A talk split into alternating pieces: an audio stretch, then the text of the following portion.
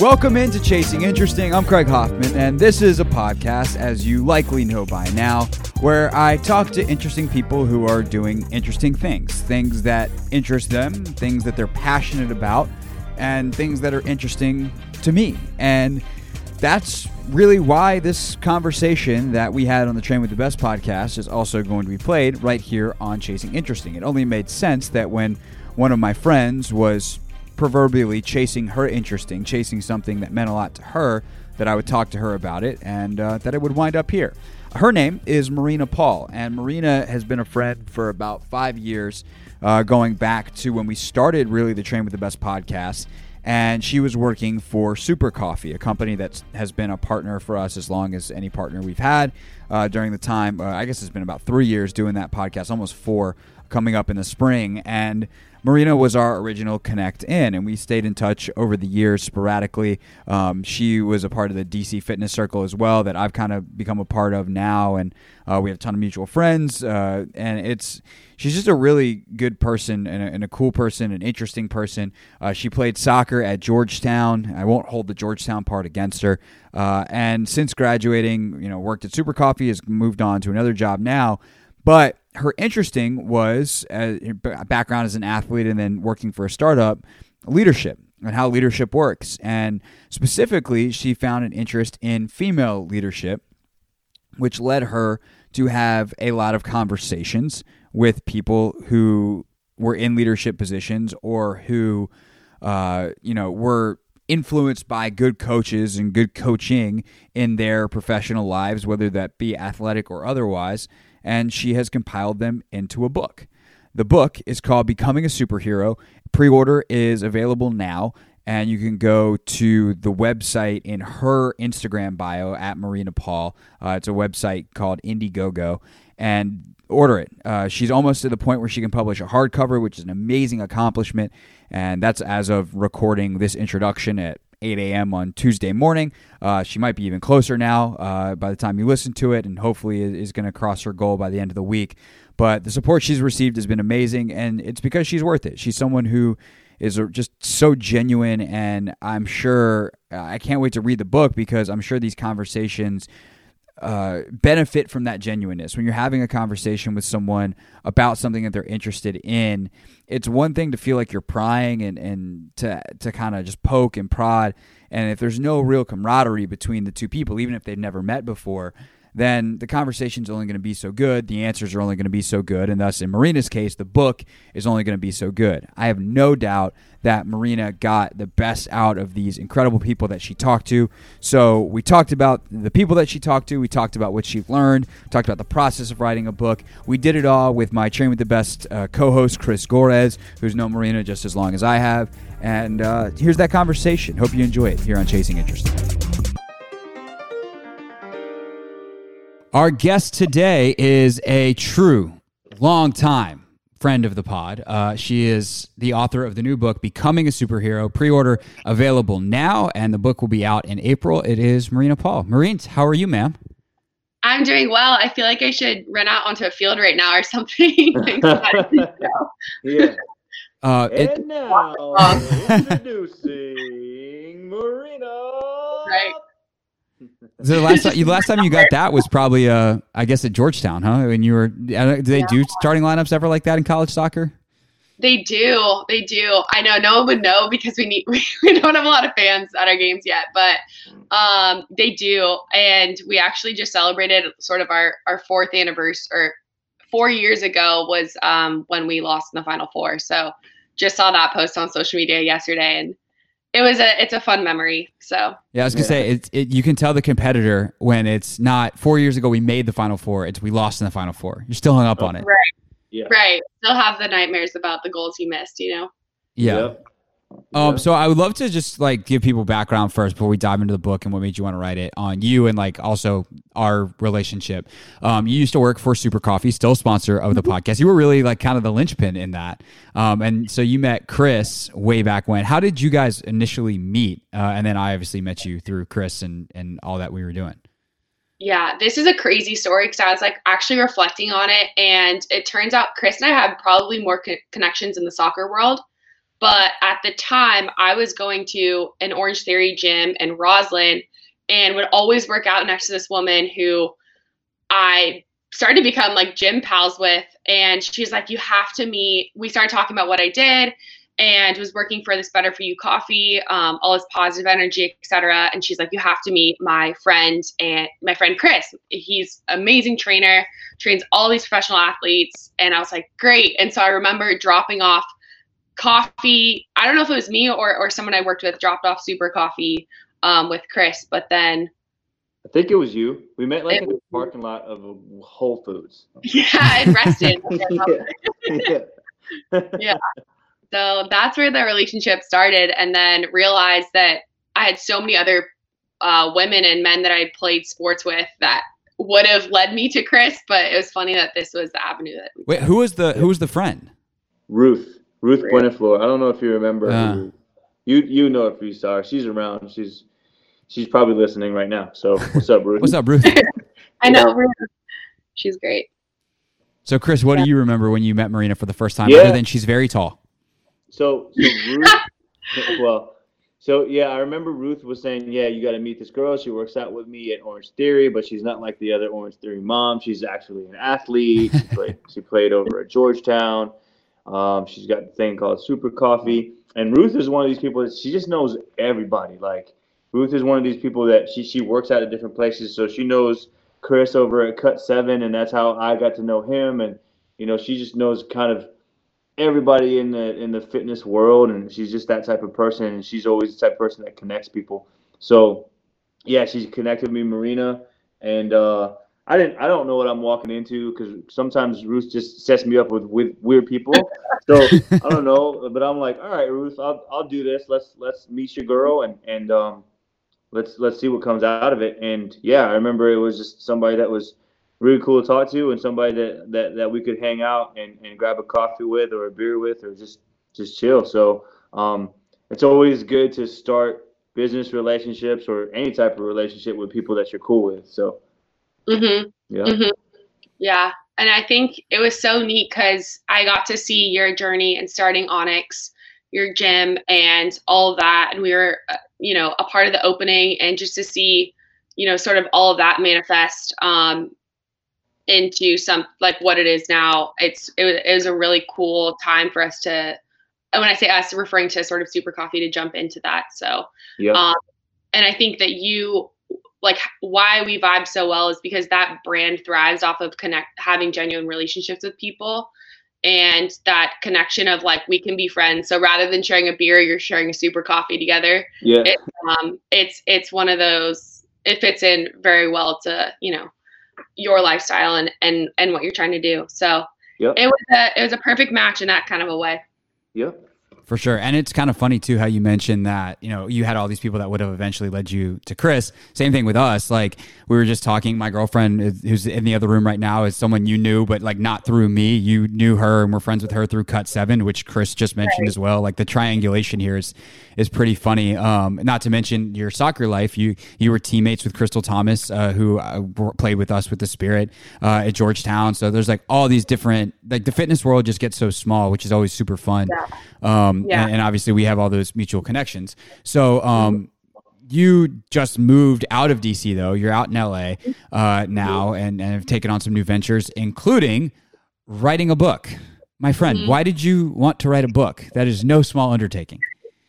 Well, so I think the short of it was we're we're in quarantine, and I think everyone was faced with this dilemma of like, okay, I'm either trying to survive here, and what are the mechanisms I'm putting in place to actually survive, or it's like I'm doing this thing that is is helping to keep like a job per se to help that's helping to feed me, take care of me.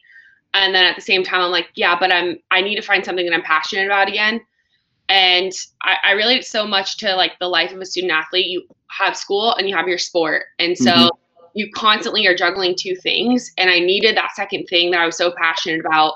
Um and what i think the why i think that's so amazing and it's it's like playing two sports when you grow up too it's like when i'm do- not doing well at one thing i have this other thing that i can achieve in or you know it's a it's a really good balancing act so that's kind of what drove me to want to do something greater. I never thought really I would write a book, honestly.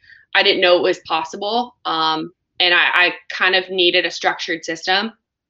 So when one of my professors, my favorite professor at Georgetown, put out this series that he basically a company created um, for people to be able to write books outside of college, I was like, yep, sign me up. I'm going to do it. I want to feel fulfilled again. I want to do something for myself. I want to feel proud of myself for achieving something again. Um, and ultimately just like work my ass off at something. So um, that is why I chose to write this. So and yeah. so you talk to all these different athletes, talk to all these different people, um, professionals, whoever, um, for the book. How did you even begin that process of starting to like? How quickly did you have the concept, and then your list of people, and and what was the process for you to start to reach out to them to have these conversations that ultimately become the book? Right. The first thing I will say about writing a book: do don't ever choose a topic that you're like not like you're kind of interested in. Like you have to love this thing. Yeah. Um, because you have to sit with yourself a lot alone, writing this, editing this, being critical. And if you're not passionate, it's not gonna like you're not gonna be fulfilled in writing it. So that's the first thing I'll say. The second thing in, in finding finding my topic, um, I am at this point where I'm starting to get deeper into my professional career. Really, really wanted women who I could look up to, representative of um, who I should be but it's so hard to find that representation and it's so hard to get to know them authentically.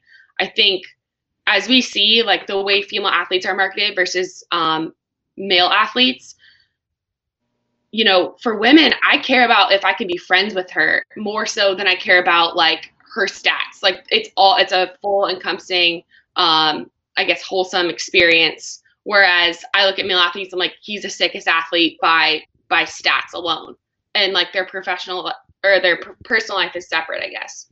So taking that all in, I was like, we need more women to look up to. And I literally was like, who are the women I'm inspired by? Wrote them all down, DM'd them on LinkedIn and Instagram. And one thing led to another. You, you know, all the follow ups, really similarly to how we all met, you know, in the sports and the professional world within those small circles. If you have good relationships with people, they'll open so many doors for you. Um, and the best ex- and the best example I can give is um, Miss Val Kondos Field. She was the UCLA women's gymnastics coach, won seven national championships. Her mentor was John Wooden, and I DM'd her and I was like, I I like professed my love for her. I was like, you're amazing. I think you're an incredible leader. And she introduced me to Jordyn Wieber, and I got to interview Jordyn, and it was that alone, she answered a DM on Instagram. And so that's how all that happened. That's awesome. Tell us a little bit about kind of like going into uh, the book then. Like, what if, if I'm just going to pick up this book randomly, what can I expect to find in this book? Yeah. So it's really all about like discovering the leader in yourself. And I don't define leadership as any one thing because I think that there's two things you can be a dictator and a motivator. And other than that, based on your unique abilities, I think that you have the power to figure out which type of leader you are and define that for yourself. So when you pick up this book, it's really like a toolkit of finding, okay, what are my superpowers that make me unique and make me me? And then how can I go out and use them to not only champion my role, but also to elevate others in the process? Because that's the the second part that I think that needs to be drilled down um, more into leaders that we see today. It's not only are we hitting the bottom line, but like, are we improving the lives around us for the greater? Right. I think that's interesting to split it up that way, dictator, motivator. Um, and I'm curious, are those like I feel like those two words have very different connotations. Like motivator is seen as positive, um, dictator would obviously, I don't think anyone's like, oh yeah, the good dictator. Um, but the way you define them in terms of leadership, do you, are, are there positive traits of both? Like, can there is there such thing as a positive like leader who is a, a dictator in style? Is is that possible, or is it really trying to find? you know, if you are more of a dictator in your leadership style, to how to become more of a motivator? Like, how, how do you define those terms? Yeah, so I like to relate it to two types of um, coaches that you might have. One will use like screaming tactics and anger to like incite their athletes to perform and some people respond well to that.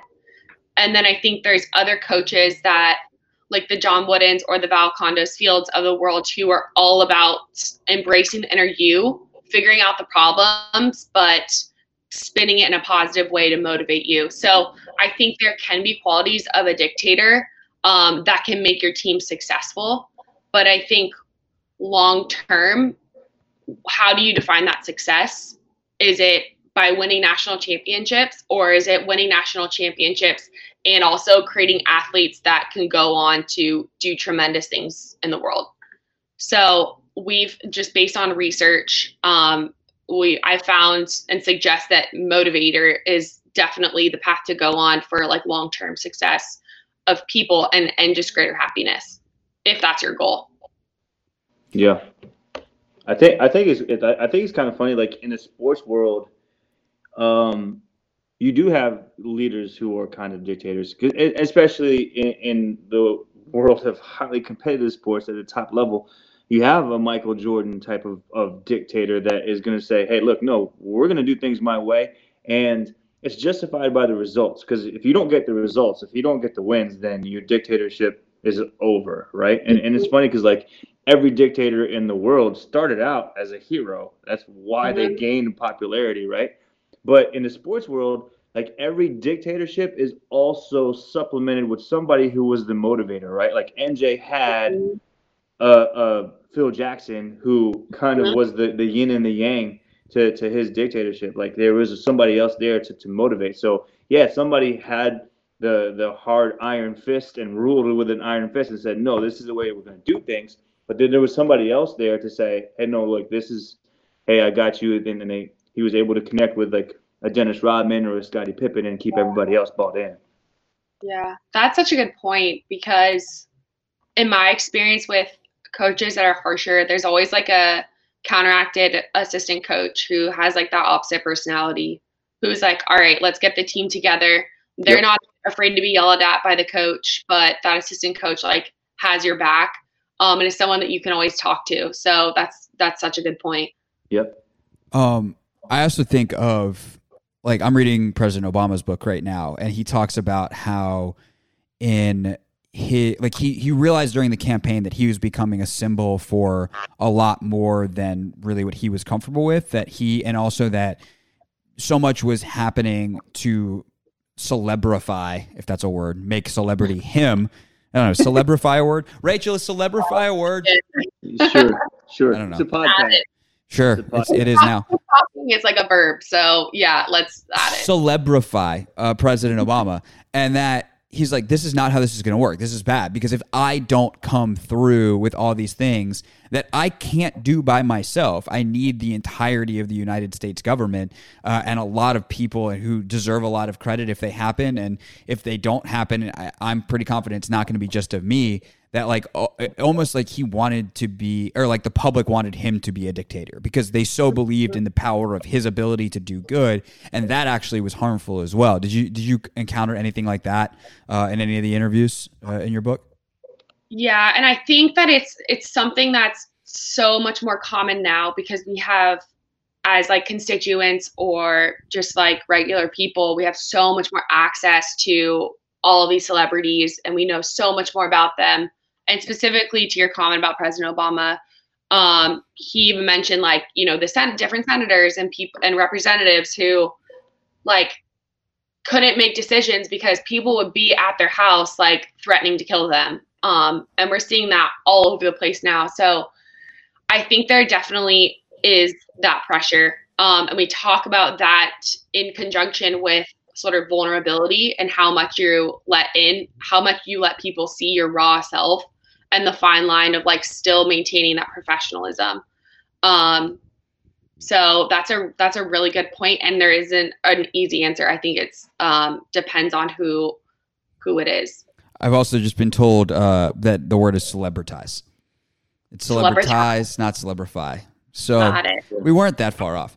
Um, another, another like kind of uh, playing on the the dictator motivator thing is like what happens when a coach thinks like philosophically is like I'm a motivator, and and that's the way they see it. But reality, the way they act is is as a dictator. Because I think that Yeah. happens too, where like there's just not as as high of a level as necess- or as there should be of self awareness. self awareness and self awareness is probably the, the greatest thing I spend the most time on in my book. Um, and talking about women who have tremendous amount of self awareness. Um, starting with like Harriet Tubman to RBG to Michelle Obama to Lindsey Vonn. Those are like my personal superheroes. Um, they are so introspective constantly of what they're doing. And that's why I spend so much time talking about like you have to understand what makes you a leader in your own life and what are the things that you can do to really figure out like who you are and what you want to do to to be and be critical of your performance to actually be sort of the superhero figure. I think ego is the biggest thing that plays a role in not being self-aware because you don't do that work to be critical of yourself like I say, you don't watch film on yourself, Right. um, and and are able to correct it. Right. Yeah, I think I think that's a, a really good point. I mean, you are not what you think that you are. You are what other people think that you are. You know what I mean? Mhm. So uh, if you are going to be a leader, I think you know, no matter what type of leader that you are, and I think this goes to to the motivator, right? Like if you are going to be a motivator, you have to understand what motivates people, and to and to do that, you have to get feedback from them, right? Like you have to see if if the things that you're you're trying to implement is working, if it's sticking, if it's um, being executed the way that you originally planned it, and that's that's kind of the only way to to gauge yourself as a leader, and you know being able to share some of the experiences that you have. Um, it, it, it comes through, yeah, it, it comes through as somebody that if if it comes across with ego, like, hey, this was my experience, right, and this is how everybody's experience should be, then yeah, that that becomes as a dictator. But if it comes through and you say, hey, th- these were my experiences, tell me about yours and what were the similarities and what were the differences, that that leans more towards a motivation, and I think that's what it takes to. Um, you, you need a little bit of both, but like, yeah, I, I, think if, if we're talking about somebody who actually knows how to motivate people, that's what it takes. Yeah. And just to that point, another thing that I like to mention is like, how do you learn to listen to people? Um, because you can be put in these powerful leadership positions, but you're really, like you said, you're really only as good as your all of your employees are together. So just like being on a team, you're you're as good as your weakest link. Like you have to make sure that you can build those relationships with people, understand where they're coming from, especially people who don't look like you, who don't have your background, who live completely differently than you. You have to be able to get to understand and know them at a fundamental human level to be able to to lead them. And that is one thing why I so badly wanted to focus focus this book on just women. I don't think that just women can be superheroes by any Sure. means, but Sure. I think that there has been so much information put out there, mostly by people in charge, which happen to be more men right now. And I wanted to understand what was the thing that women did really, really well on their own, like not even comparing and contrasting necessarily, but just what did they do uniquely well? And it, it's it's these traits. It's like the motherly traits that were were thought of as bad, but it's really like how do I get to know you and care for you, and then be able to to help lead you. Did you have a hypothesis on what those traits were going in, and then what did you find that was like, yep, was right about that, and then maybe like, what did you learn that was a little bit different than what you thought initially? So I definitely had a hypothesis, mostly because of a coach that um, was with me towards my end of my career at Georgetown. So I tore my ACL twice, um, and in the Big East Championship my junior year, and then tried to do. Um, I call it my Adrian Peterson, but come back in like seven months. And Adrian's not an actual human being; he's a cyborg. Do not recommend. Yeah. I know. So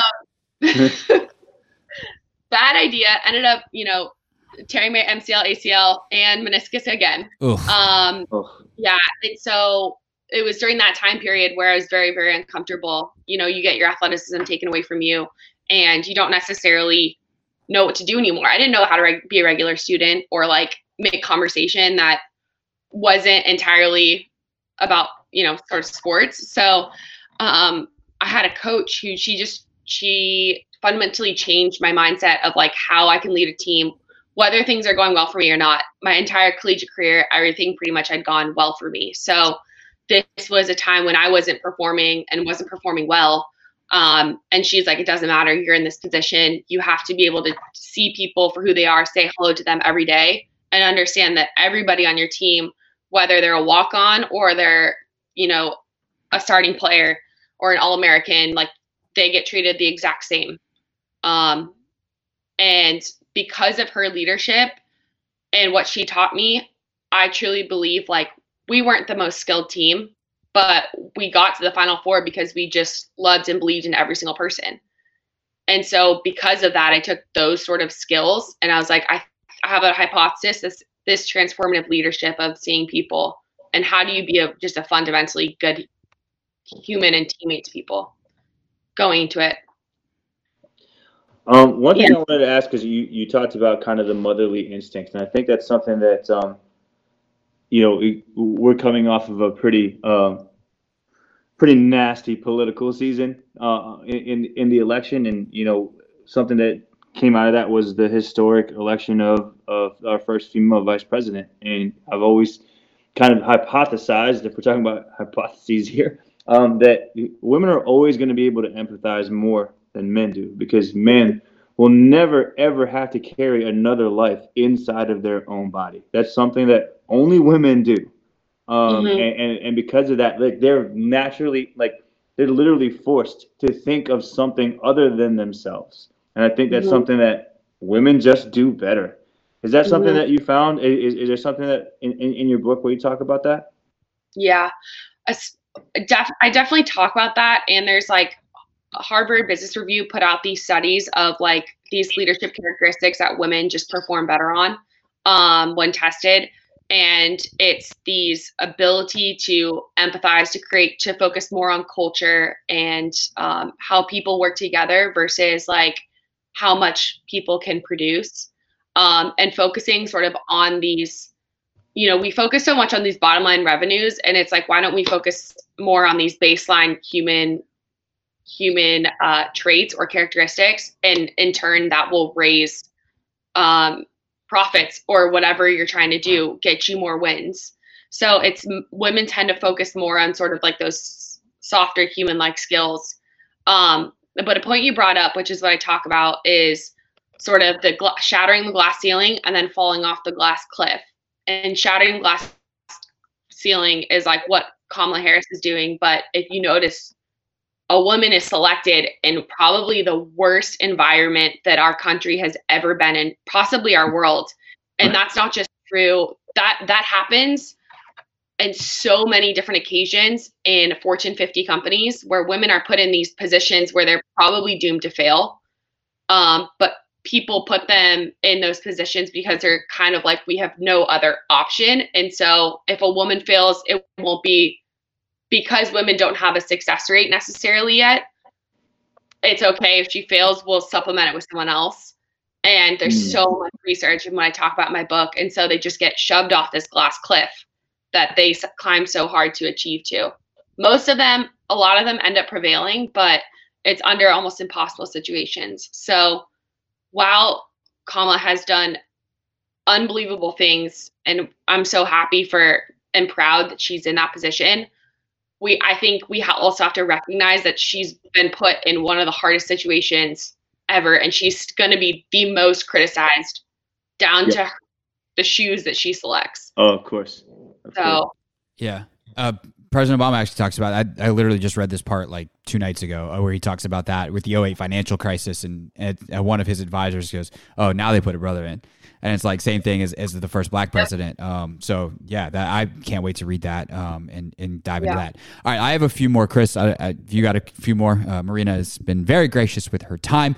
Uh, Yes. So, uh, my first question of my final ones uh, is what is the thing that you learned the or like the most significant thing you learned while writing the book you know and writing the book being the entire process of the interviews and and then eventually sitting down and, and piecing them together. Yeah. So something a personal journey that i've been on um, while writing this book and i i don't think i can't deny that we're in a pandemic that's taken way too many lives. Um, was in DC during the protests um, for George Floyd and Breonna Taylor and so many other uh, so many others who were brutally murdered. So many Black people that were brutally murdered. Um, and we're just in this situation where people are literally suffocating. And then California, my home my home state, was just on fire. And so something I learned though was once I studied it more is this idea of sisterhood and what me as a white woman, like what I can fundamentally do to change who I am and the way I see the world and the way I talk to people. Um, and just flip it on reverse almost instead of seeing like, oh, it's white woman against or it's women against everything. It's like, what can I do as a woman to strengthen the bonds with other women so we together collectively can take our traits and be a force for good? And the best way I think we can do that is through this sisterhood model. You don't have to be best friends or super close with everyone, but you have to come to a, level of love and compassion for people like you would a sister. And so that's like the biggest thing that I learned that I'm just like, oh, I need to, I need to definitely take this with me um, once I am done with this book. Gotcha. Um, flipping that then so that was something that that you learned that that kind of obviously writing a book is is kind of a journey not just for for every one of your readers but for yourself as you write the book as the author. What what was maybe one thing that you want all all of your readers to to take away from it if that's what you took? Is it is it that that you want them to take or is there something else that you want them to take from it? Um what i want people to take is that i think we all by the by the time we're 10 years old like that's when we start figuring out like what society wants us to be and all of these things that should be predestined for us. Um and what i what i want people to take is kind of to say help to hell with that. Look inside understand what makes you truly happy and what your quirks and your skills and your what like lights you on fire and ignites you. And then how can you use that to one make your help make yourself just fundamentally happy and like excited to wake up every day? And then how can you go and put that out in the atmosphere?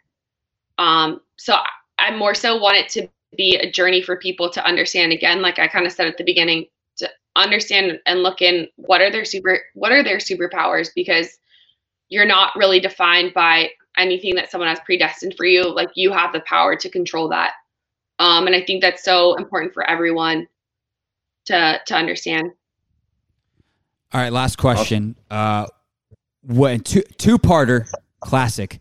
Uh who is the coolest person you talk to for the book? The person that you're having the conversation you're like i cannot believe i'm talking to this person right now and if you could interview one more person, you get to pick, and they're saying yes. Who is who is the next ask that you would have had? Yeah, that's such a good question because I think when you're writing a book or like doing a podcast or something, you want like the biggest name ever. You're like, I geek out over you. I want to spend all my time with you. But I honestly like I wanted to focus this book on local heroes as well because I believe it could be your mom, your grandma, yeah. your dad, brother. It could be anyone, right? So I would say, I mean, Jordyn Wieber, by far, so cool. I think I stuttered like I was had like a crush on a really cute boy and I couldn't talk to him. I was nervous. like my words weren't coming out, and she's like, "What are you trying to say?" Um, so that was, I mean, super cool. But I can't deny probably my favorite interview, and mostly because I think she's a coach and we just like vibed off of that. Her name is Koma Gandhi. She um, went to Harvard, played, walked on the soccer team there, then figured out her passion was rugby. She did ROTC as well, and she's a lieutenant in the Navy. Then she became the first head coach of a men's armed forces team. So she coaches the men's um, Navy rugby team. And all she could talk about, and she is also director of Code Academy, like unbelievably smart, Harvard chief marshal, which Nobel Prize winners are chief marshals of Harvard. Like started this veterans program at Ernst and Young, and all she could talk about was like, man, I just like I'm so bummed that we lost twice last year. Like that she was so focused on that. Or she wakes up and she's like, I have nightmares that my playbook isn't right. And That's amazing. It's incredible. And she had these stories about how when she was first coaching, people would come at, up and ask her like if she's um was a trainer that could like help tape ankles. And no offense mm-hmm. to trainers out there at all, but she was like, oh, I'm I'm the head coach. But no one thought that a female, let alone a black female, would be the head coach of a men's rugby team. And she just takes it in stride and she just does it. And she's like, I don't know why you're interviewing me, but I'm so grateful. And I was like, because oh, you're incredible. but you hear yourself right now. I know. And and just people like that who have like no clue that they're just so unbelievable. They just go and do it. Um, she was like by far someone I will never forget. And who would be the person if you could get one more? Okay, so I would say that Lindsey Vonn is someone who I have looked up to since I was a little girl, mostly because she bombs down mountains at 90 miles an hour and has had multiple I think I don't think multiple is a big enough word for how many knee reconstructions. Right. And, like, yeah. He's had, and she like literally puts herself on like almost a deathbed every death sentence every time she goes down the hill. But she's literally has the most awards that you can at her in her competition, men, male or female. So I think someone like that who just re- has received so much criticism um, but still goes out there and just like does it pain like with so much pain. I just i like i literally love her. And and how she is on body image and what it means to be a female athlete um, and be a leader and make something out of an ice sport that no one you know that isn't really that big. Um i would like totally freak out it'd probably be a really boring interview for her because i'd be so nervous but yeah that would be insane that's it's a pretty good one. Okay, now for the fun part, the the professional plugging. Marina, where can people go to get your book?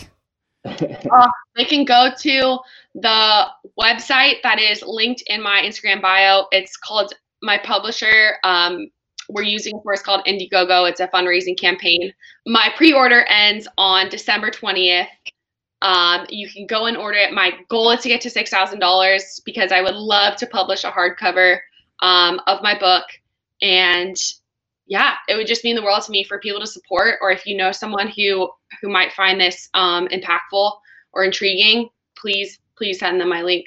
Would make a great holiday gift. I copped my copy this morning, and I think if three more people buy it, I'm not great at math, but I think that's how that, that math was working. I think you only need three more people to buy it as of this morning. So by now, it might even be there to reach your goals. So. Yeah That'd be pretty sweet, and people should go do it. Uh, we will make sure to link as well in the episode description, so uh, you can follow Marina on Instagram. Just search Marina Paul, and uh, if not, if you're lazy, just go to the description of this podcast and at least get the book, you lazy bum. Marina, this was fantastic. Uh, can't wait to see you again in person when we're allowed to like traverse the country and such. And uh, thanks for not just doing this, but for your friendship over the years and, and for all the, the positivity you bring to the world. Oh, I, I love you guys. And I'm so happy this like brought us back all together again um, from all over the country. So this is great. Love you too. Good luck with the book. Good luck, Marina. Bye. Bye.